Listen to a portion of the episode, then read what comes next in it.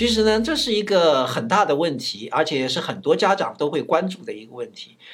沉迷游戏的很大一部分原因，恰恰是因为他的生活有一种无聊感。他不知道自己要干什么的时候，他就把自己所有的精力、所有的兴趣全投注到了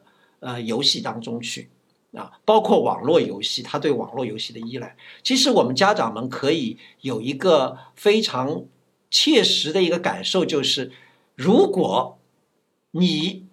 投身于你觉得很有意思的一个工作的时候，你会有兴趣去牵挂你的手机上的游戏或者你的社交软件吗？孩子们为什么会把自己所有的精力都投入到游戏当中去呢？是因为他除了游戏以外，他找不到生活当中更有趣、更有意义的事情。所以要想解决这个问题呢，实际上我还是更建议我们的家长们能够让孩子们有更丰富的业余生活，有更频繁的社会交往，有更有趣的学习内容。